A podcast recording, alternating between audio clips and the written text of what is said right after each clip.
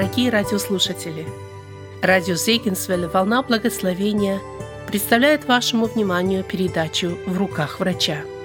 В этой передаче идет речь о всевозможных недугах души и тела и о враче, который силен помочь каждому.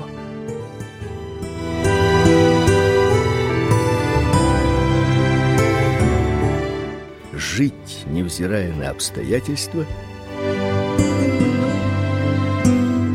Борьба за контроль.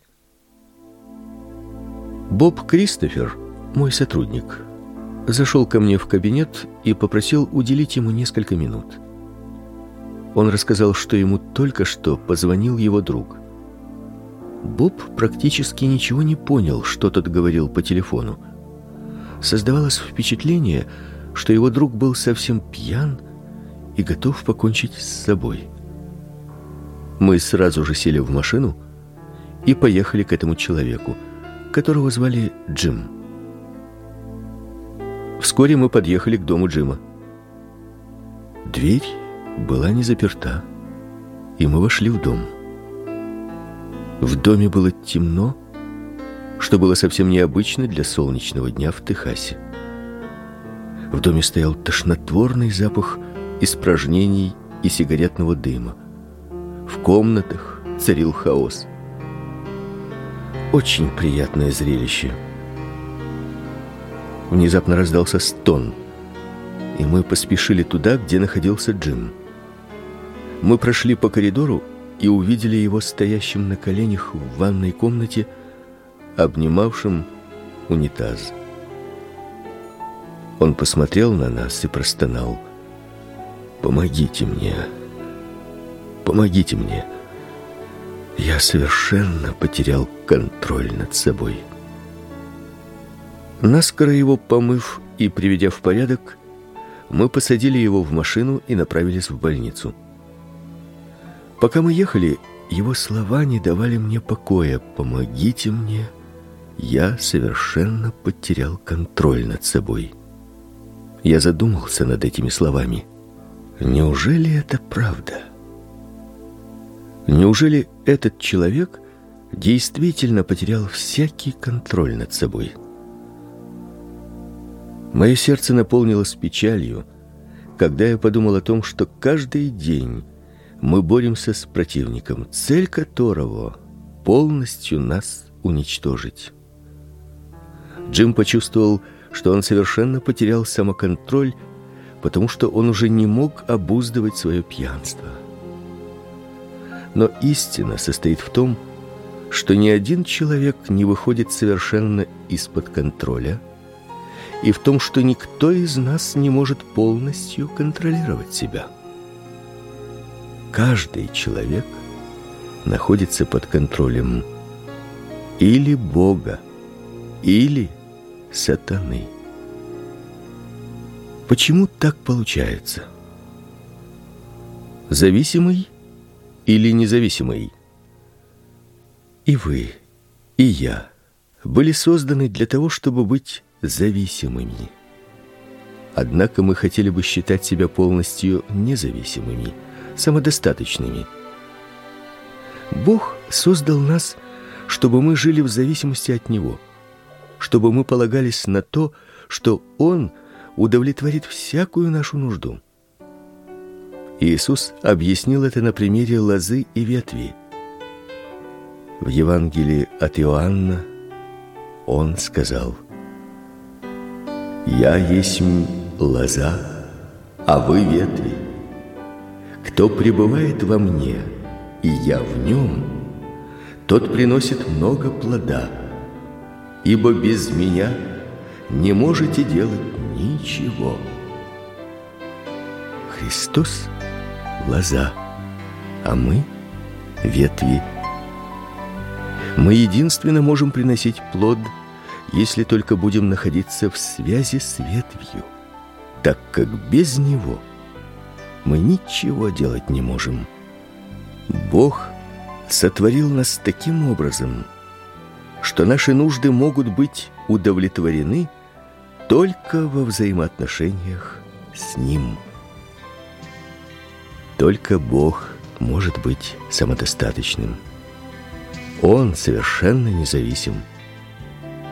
Павел так говорит об этом в Деяниях.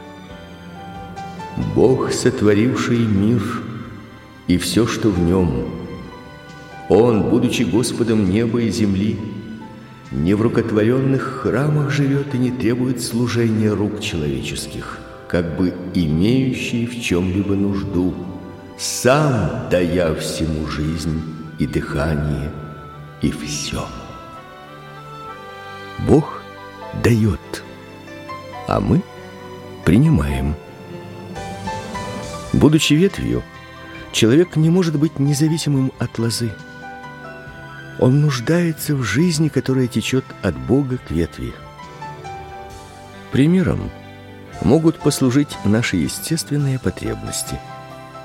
Бог сотворил из нас, соделал нас из тела, души и духа. На каждом из этих уровней у нас есть нужды, которые должны быть удовлетворены, чтобы мы могли выжить. Тот факт, что мы называем эти вещи нуждами, означает, что для того, чтобы удовлетворить их, мы должны прибегнуть к источнику, который находится вне нас самих. Бог сотворил нас таким образом, что наши нужды могут быть удовлетворены только во взаимоотношениях с Ним. Например, физически мы не можем выжить, если не будем поглощать кислород из воздуха, не будем есть, не будем пить.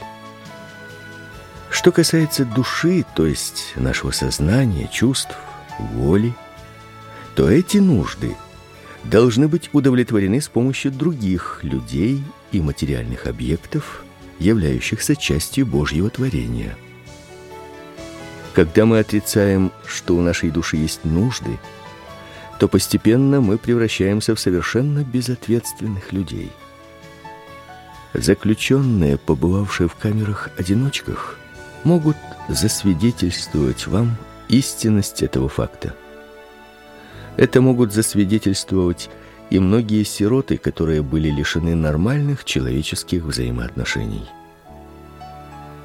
В духовной сфере у нас есть потребность в безусловной любви, принятии, в цели и смысле жизни.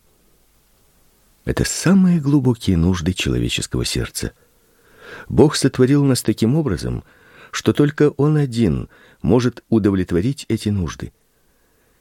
Если мы не полагаемся на Него, не осознаем, что только Он может удовлетворить эти нужды, то тогда мы будем бесконечно искать людей или какие-то вещи, которые бы смогли сделать для нас то, что может сделать один только Бог взаимоотношения между зависимостью и контролем. Почему вопрос зависимости настолько важен? Он важен, так как большинство из нас не отдает себе отчета в том, что нас контролирует то, что мы считаем смыслом жизни. На протяжении многих лет я считал, что мой бизнес даст мне благосостояние и чувство собственной значимости – я измерял успех размерами моих складов, ежемесячными поступлениями от продаж, судил по людям, с которыми я общался и чье мнение я ценил. Я полагался на свой бизнес, и в свою очередь бизнес меня контролировал. Печальная сторона всего этого заключалась в том, что мой бизнес совершенно мною не интересовался. Мы можем увидеть это во многих сферах жизни. Люди полагаются на наркотики и алкоголь, чтобы те заполнили пустоту в их жизни и принесли им счастье. Что в конце концов происходит с этими людьми? Наркотики и алкоголь начинают контролировать их жизнь. Если в браке вы полагаете, что супруг или супруга дадут вам безусловную любовь или принятие, то тогда супруг или супруга будут контролировать вас. Помните, кто-то или что-то, от кого или чего вы зависите, будет контролировать вас. Одна молодая женщина как-то позвонила нам во время программы Человек человеку и завела разговор о том, что ее порой охватывают непреодолимые приступы обжорства. У меня в голове только лишь навязчивые мысли о еде, пояснила Черил. Однако по-настоящему ее волновала не еда, а ее внешность. Страх того, что она станет слишком полной. Многим людям не нравится собственная внешность. Эти мысли могут полностью захватить сознание и стать навязчивой идеей. Черил призналась, что по ее внешнему виду немного людей бы догадалось о том, что у нее возникают такие приступы. Печально, что у многих женщин есть эта проблема. Какое-либо причинившее боль событие может стать причиной этих навязчивых мыслей. В случае с Черил это было изнасилование, которому она подверглась, когда ей было семь лет. В тот день я поклялась, что я никогда не буду беззащитной. Это стало настолько важным для меня полностью контролировать свою жизнь, не стать чьей-либо жертвой, не попасть в зависимость к кому-либо или к чему-либо.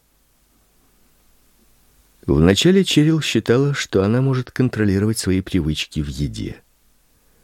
Но после долгих и упорных попыток она поняла, что не может этого делать. А вне зависимости от того, сколько раз она обещала себе, что не будет переедать, она не могла держать себя в руках. Нарушения в питании только лишь свидетельствовали об этом факте. Когда я начал говорить с Черил, я привел ей в пример историю, случившуюся в саду Эдемском. Я всегда говорю, что если вы хотите узнать причину чего-либо, то надо отправиться к самому началу истории. В бытие мы видим, каким образом грех вошел в мир. Змей был хитрее всех зверей полевых, которых создал Господь Бог. И сказал змей жене: Подлинно ли сказал Бог: не ешьте ни от какого дерева в раю? И сказала жена змею: Плоды с дерев мы можем есть, только плодов дерева, которое среди рая, сказал Бог, не ешьте их и не прикасайтесь к ним, чтобы вам не умереть. И сказал змей жене: нет, не умрете. Но знает Бог, что в день, в который вы вкусите их, откроются глаза ваши, и вы будете как боги, знающие добро и зло. И увидела жена, что дерево хорошо для пищи, и что оно приятно для глаз и вожделенно, потому что дает знание – и взяла плодов его, и ела, и дала также мужу своему, и он ел. У сатаны хороший план нападения. Задав вопрос, подлинно ли сказал Бог, он посеял сомнение в том, что Бог сказал Адаму. Затем он подверг сомнению мотив, по которому Бог – запретил Адаму и Еве есть от дерева познания добра и зла. Он сказал, «Знает Бог, что в день, в который вы вкусите их, откроются глаза ваши, и вы будете как боги, знающие добро и зло». Цель сатаны заключалась в том, чтобы убедить Адама и Еву в том, что и они могут стать как боги – он хотел, чтобы они поверили этой лжи и объявили о своей независимости от Бога. После того, как сатана убедил их, что они смогут стать как боги и сами решать, что есть добро и зло, не советуясь с Богом, Адам и Ева объявили о своей независимости. Они не знали о том, что жить независимо от Бога значит жить в зависимости от сатаны. Теперь его ложь будет контролировать их жизнь. Тот же самый план, который сатана использовал в саду Эдемском, он использует и сегодня. Сатана не изменился. Его планы всегда были направлены на уничтожение человечества или, по крайней мере, на то, чтобы парализовать христиан, сделать их беспомощными в мире. Адам и Ева, однако, не были первыми, кто поддался этой мысли и совершил падение. К тому времени сатана сам был низвергнут за это с неба. Давайте посмотрим, как это описано в Исаии. Как упал ты с неба, Деница, сын Зари, разбился о землю, попиравший народы. А говорил в сердце своем: взойду на небо, выше звезд Божиих вознесу престол мой и сяду на горе в сонме богов на краю севера. Взойду на высоты облачные, буду подобен Всевышнему. Но ты не свержен в ад, в глубины преисподней. Сатана не хотел удовлетвориться тем, для чего создал его Бог. Он хотел господствовать, контролировать, а не подчиняться Богу. Он возгордился и попытался сделать из себя Всевышнего. Это объяснение помогло Черил увидеть, что суть греха состоит в желании стать подобным Богу, то есть контролировать вещи, события и людей. Вы можете задуматься над тем, каким образом связаны Бог и контроль. Чем занимается Бог? Он руководит вселенной. Именно этого и хотел сатана. И именно этого хотела Черил, несмотря на свое положение. Она хотела все контролировать: свою судьбу, свою внешность, прошлое, настоящее и будущее, чтобы никто не смог ей более причинить боль. Что нам не удается увидеть при этом, так это то, что никто не может контролировать сам себя. Когда мы отказываемся от того, чтобы Бог контролировал нас, то это значит, что мы начинаем контролировать собственную судьбу, мы попадаем под другой контроль, влияние врага душ наших. Хороший пример для иллюстрации концепции контроля законы земного тяготения и аэродинамики. Как только самолет взлетает, то все находящиеся на борту находятся в сфере действия закона аэродинамики. Если вы на высоте 10 километров вдруг решили, что вам скучно в самолете и вам непременно надо выйти на прогулку, то вы сразу же оказываетесь в сфере действия закона земного тяготения. Нет такого промежутка времени, в течение которого вас бы не контролировал тот или иной закон. Так же обстоит дело с Богом и сатаной. Мы можем быть контролируемы или тем, или другим. Сатана одурачил многих людей, заставив их поверить в ложь, то есть в то, что они сами смогут полностью распоряжаться своей жизнью. В случае с Черил Сатана знал, что если он только сумеет заставить Черил поверить в то, что она сама может контролировать свою жизнь, то тогда он сумеет и дальше говорить ей всякую ложь, которая будет выглядеть так, как если бы она зародила свое собственном сознании. Сатана всегда разговаривает с человеком, используя собственный голос человека. Он мастер обольщения. Черил никогда не могла контролировать себя. Не можем этого сделать и мы. В тот самый миг, когда мы решаем, что не хотим оставаться под контролем Бога, мы сразу же попадаем под контроль сатаны. Эта истина о сатане и контроле применима как в случае с Джимом, так и в случае с Щерил. Их проблемы гораздо серьезнее. Нарушение питания и алкоголизм лишь верхушка айсберга. По словам Иисуса, Проблема скрыта в самом сердце человека. Все входящее в уста проходит в чрево и извергается вон, а исходящее из уст из сердца исходит. Сие оскверняет человека. Евангелие от Матфея.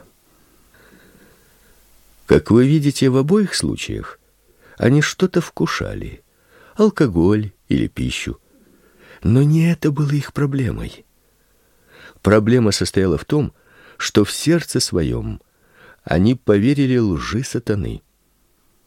Всякий раз, когда они пытались исправить нарушение питания или алкоголизм, они пытались исправить внешние симптомы, но только не глубоко скрытую причину.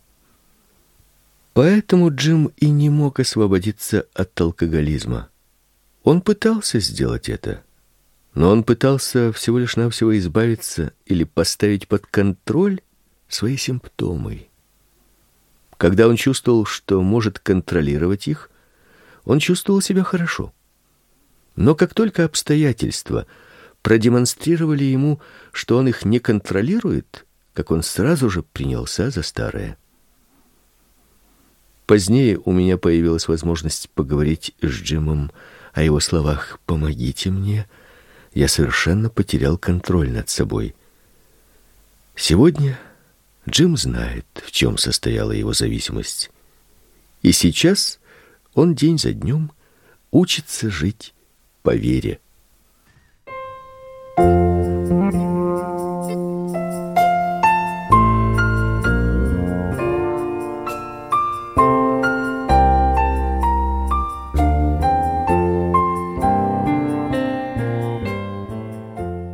Каким образом сатана завоевывает контроль?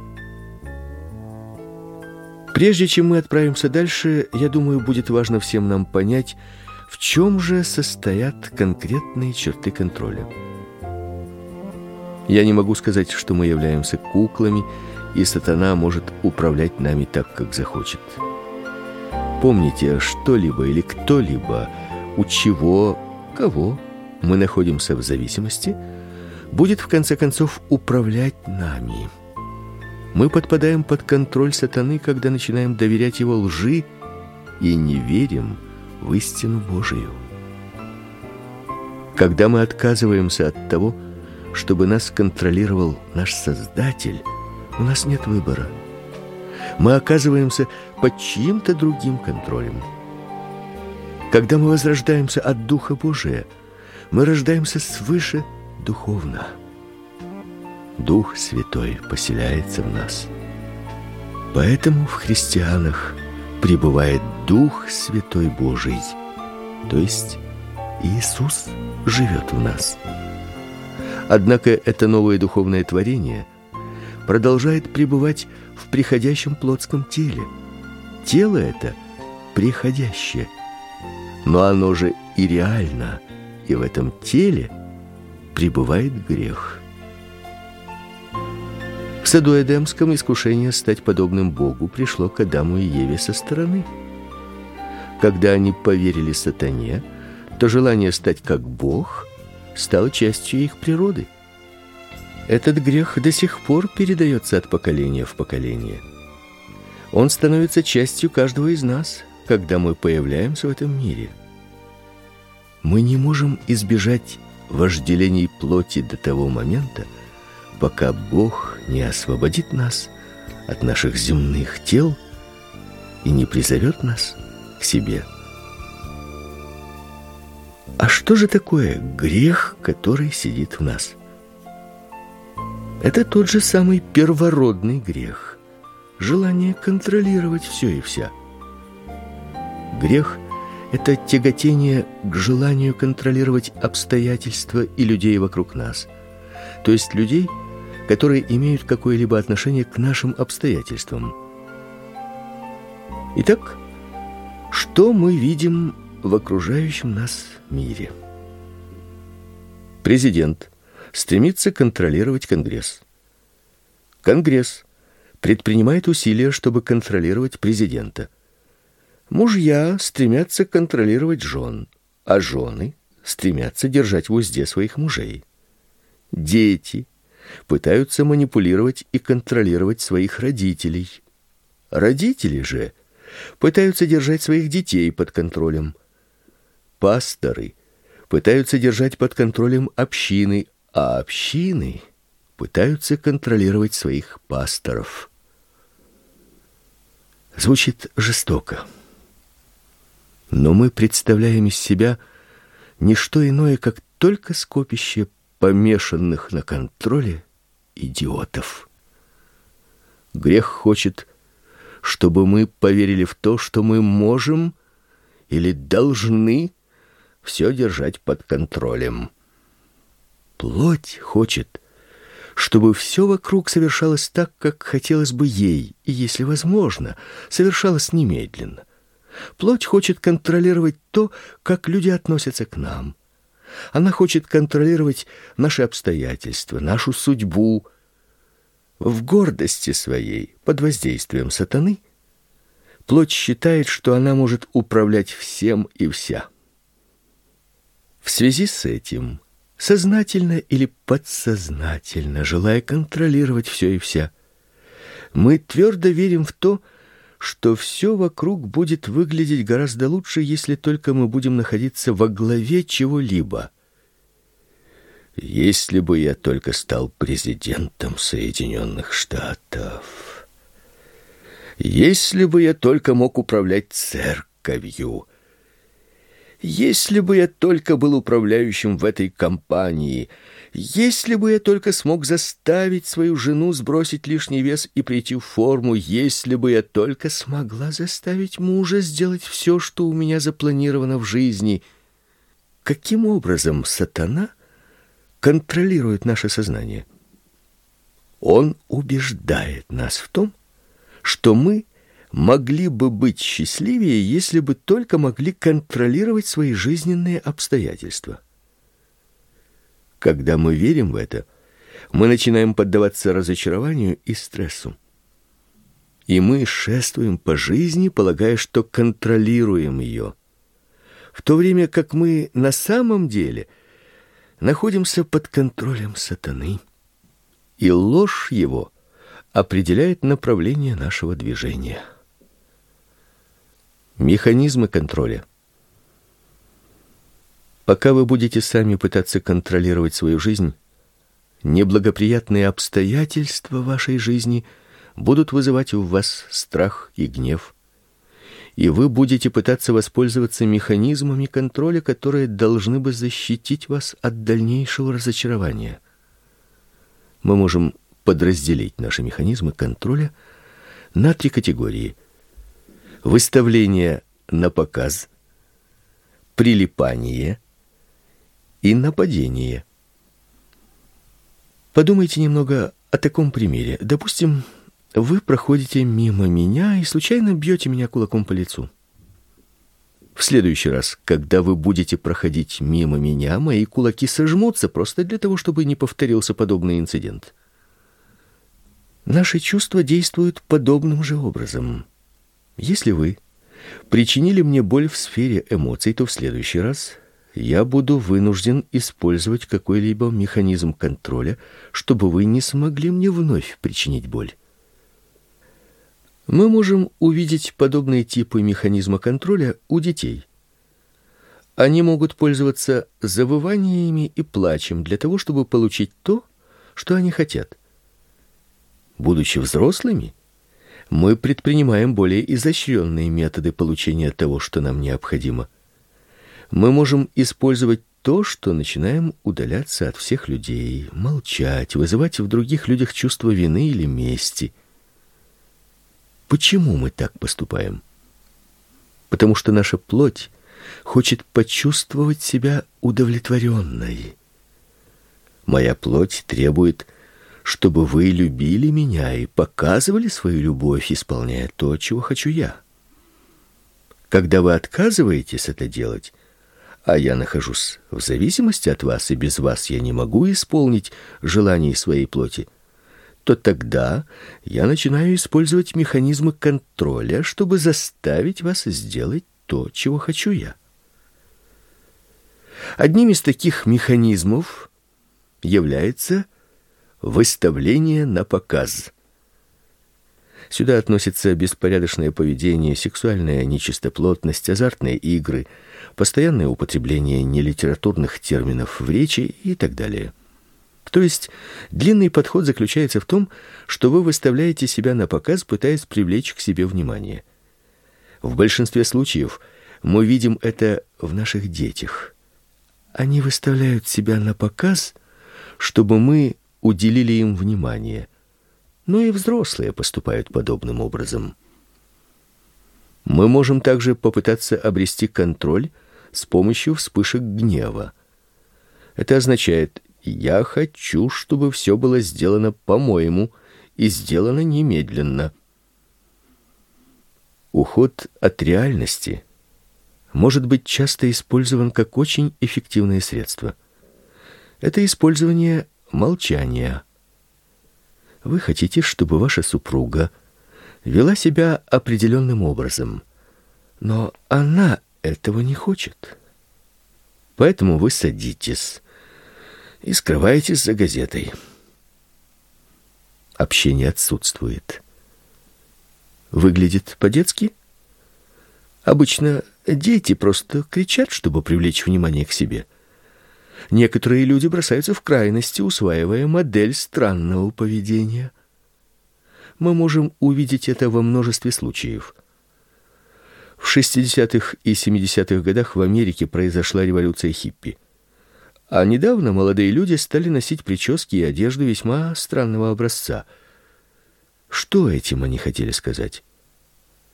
Они просто взывали: "Я хочу, чтобы меня заметили" я хочу получить некоторое удовлетворение. Итак, если длинные волосы, прическа всех цветов радуги, рваная одежда или кольцо в носу привлекут внимание, и люди сделают то, что хочу от них, то тогда именно так я и буду выглядеть. Другой механизм контроля прилипание. Мы видим это в людях, которые пытаются купить дружбу. Такие люди не могут выдержать без того, чтобы не быть рядом с другими людьми, и поэтому они покупают дружбу тем, что создают впечатление того, что они могут во многом помочь. Наверное, вы видели таких служащих, которые просто не переживут дня, если только начальник не заметит их. Они день и ночь работают для того, чтобы заслужить одобрение со стороны других людей. Это может быть и член семьи, который постоянно трудится над тем, чтобы сделать что-то приятное другим домочадцам. Это может быть и богатый человек, который использует свои деньги, чтобы добиться расположения со стороны детей. Люди, которые прилипают к другим людям, не могут выдержать какого-либо неодобрения в свой адрес со стороны других людей. Поэтому тем или иным способом они стараются завоевать внимание. Я знаю одну далласскую семью, где уже взрослые дети отказываются от денег, которые дает им мать.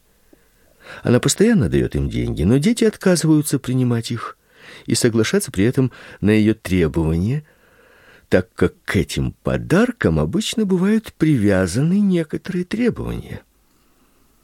Поэтому мать часто пытается вызвать в них чувство вины, преподнося различные подарки. Если она не может заставить детей исполнять то, что ей хочется, в таком случае она заболевает, и тогда уже все члены семьи начинают ухаживать за ней. Третий механизм это Нападение. Бросок на тех, кого мы боимся потерять. Например, предположим, что кто-то не любит вас и вы начинаете придумывать этому человеку обидные прозвища или пытаетесь пробудить в этом человеке чувство вины, вы тем самым говорите: "Я проучу тебя за то, что ты не любишь меня". Вы показываете этому человеку, что отвергать вас ему совершенно невыгодно. Вы пытаетесь пристыдить его и заставить любить вас. Нападение часто включает в себя физическое или психическое наказание. Иногда психическое наказание имеет гораздо худшие последствия для межличностных взаимоотношений. Люди не так-то легко забывают то, как с ними обошлись. Если вы хотите кого-то с помощью стыда заставить полюбить вас, то тогда этот человек будет любить вас так, как испытывает чувство вины, но в конце концов восстанет против того, что вы сделали ему. В конце концов, вместо того, чтобы стать ближе к вам, он или она лишь еще дальше отойдут от вас. Обратите внимание, что все эти механизмы контроля направлены на достижение единственной цели заставить кого-то сделать то, что вам хочется. К сожалению, эти механизмы не срабатывают. Всякий раз, когда вы пытаетесь контролировать обстоятельства с помощью выставления на показ, прилипания или нападения, вы сразу же подпадаете под влияние лжи сатаны о том, что и мы можем стать как боги. Успех, ведущий в никуда. Жизнь дает нам множество примеров людей, которые, на наш взгляд, казалось бы, полностью контролируют обстоятельства. Но, как мы сейчас узнали, ни один человек не может контролировать обстоятельства или быть вообще вне всякого контроля. Даже когда жизнь этих людей выглядит как картина совершенного успеха, за этой внешностью обычно скрывается нечто более серьезное. Например, давайте посмотрим на жизнь девяти самых успешных людей в мире. На то, что случилось с ними через 25 лет после важного совещания – произошедшего в отеле Эльксваттер в Чикаго в 1923 году. Чарльз Шваб, президент самой крупной сталелитейной компании, стал банкротом и пять последних лет своей жизни жил на чужие деньги. Сэмюэл Инсул, президент самой крупной компании по производству приборов, скрывался от преследований закона и умер за границей без гроша в кармане. Ховард Хобсон, президент самой крупной газовой компании, сошел с ума. Артур Коттон, великий спекулянт пшеницей, умер несостоятельным должником за границей. Ричард Уитни, президент Нью-Йоркской фондовой биржи, 25 лет провел в тюрьме Синг-Синг. Член кабинета министров президента Альберт Фолл получил помилование от суда, чтобы иметь возможность умереть в кругу семьи. Джесси Ливермор, самый великий медведь с Уолл-стрит, покончил жизнь самоубийством. Ивар Крюгер, глава самой крупной монополии, также покончил жизнь самоубийством. Покончил жизнь самоубийством и Леон Фрейзер, возглавлявший Bank of International Settlements.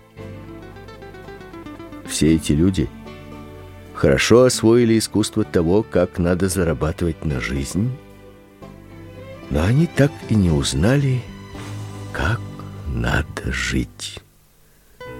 Есть еще один пример. Пример Ховарда Хьюза, одного из самых богатейших людей на земном шаре.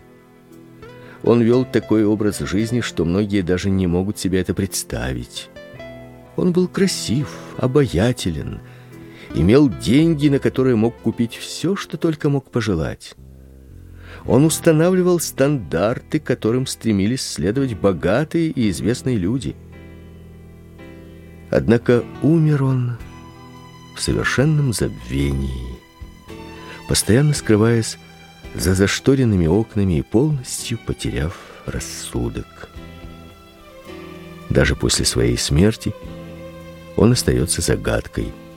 Журналисты до сих пор пытаются составить цельную картину его жизни из разрозненных кусочков информации. Что произошло с ним? Почему он потерял рассудок? Совсем недавно мир был увлечен Мэйджик Джонсоном. Его магические успехи на баскетбольном корте вознесли его на пьедестал самых сильнейших игроков. Его поединок с Ларри Бердом во время встречи Лейкерс и Селтикс в 80-х годах вошел в историю баскетбола. Всем казалось, что Мэйджик Джонсон это человек на вершине успеха. У него было все: чемпионский титул, деньги, машины, красивая жена и семья. Его считали образцом, достойным подражания, и собственные сверстники, и масса молодых людей по всей стране. Какой же это был удар, когда все узнали, что он заразился вирусом СПИДа и должен выбыть из большого спорта. Что же случилось? Голливуд также дал нам несколько примеров людей, которые, как казалось, полностью контролировали свои обстоятельства – Однако говорим ли мы о спортсмене Симпсоне или актрисе Мэрилин Монро, история продолжается и не имеет конца. Мир восхищается их так называемыми достижениями, не понимая того, что есть вещи более важные, чем внешние признаки успеха. Казалось, что все эти люди контролируют собственную судьбу. Но события показывали, что они вообще ничего не контролируют. Они выбрали путь, который вел к приобретению вещей этого мира, казался основанием успеха. Но путь этот стал для них путем тернистым, путем страданий.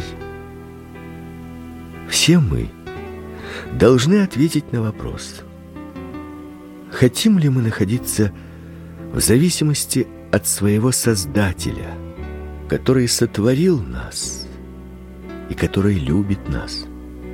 Или же мы хотим жить под контролем обольстителя.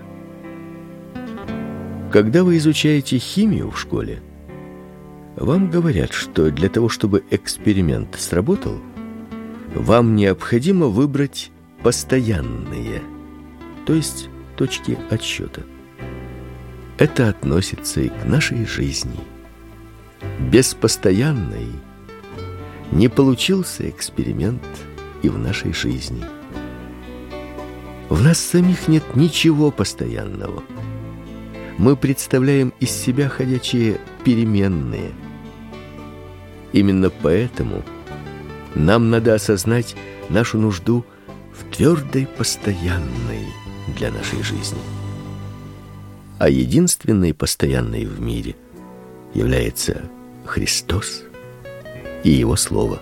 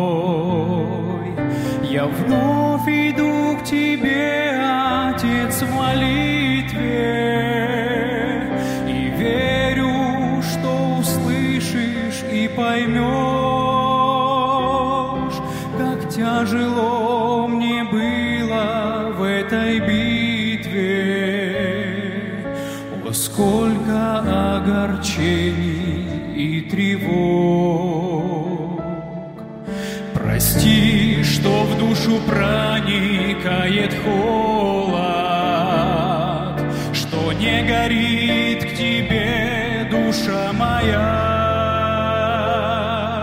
Веди меня, ведь я еще так молод, Да будет надо мной рука твоя.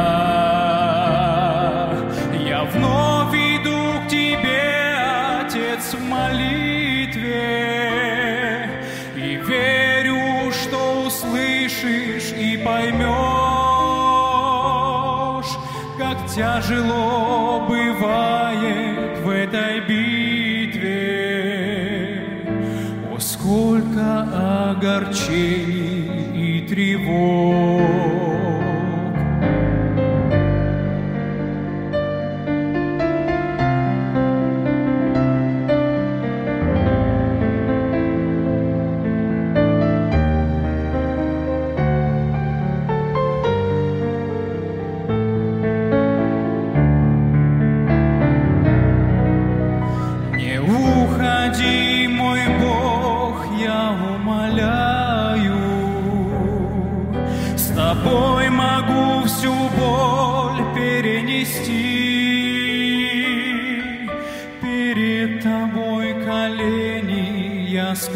Склоняю. Тебе хочу хвалу лишь вознести. Я вновь иду к тебе, Отец, в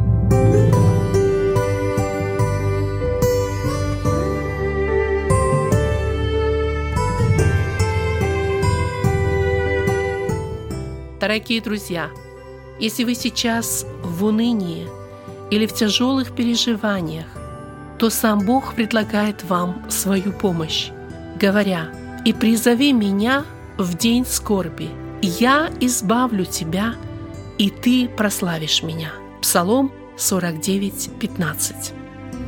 Призовите имя Господа, расскажите Ему все переживания, всю скорбь, все терзающие сомнения или страхи. Поблагодарите Его за Его помощь, и Он поможет вам. Вы слушали радио Зегенсвелле «Волна благословения», Детмалт, Германия. Передачу составила Элизабет Завадский. Да благословит вас Бог, дорогие радиослушатели.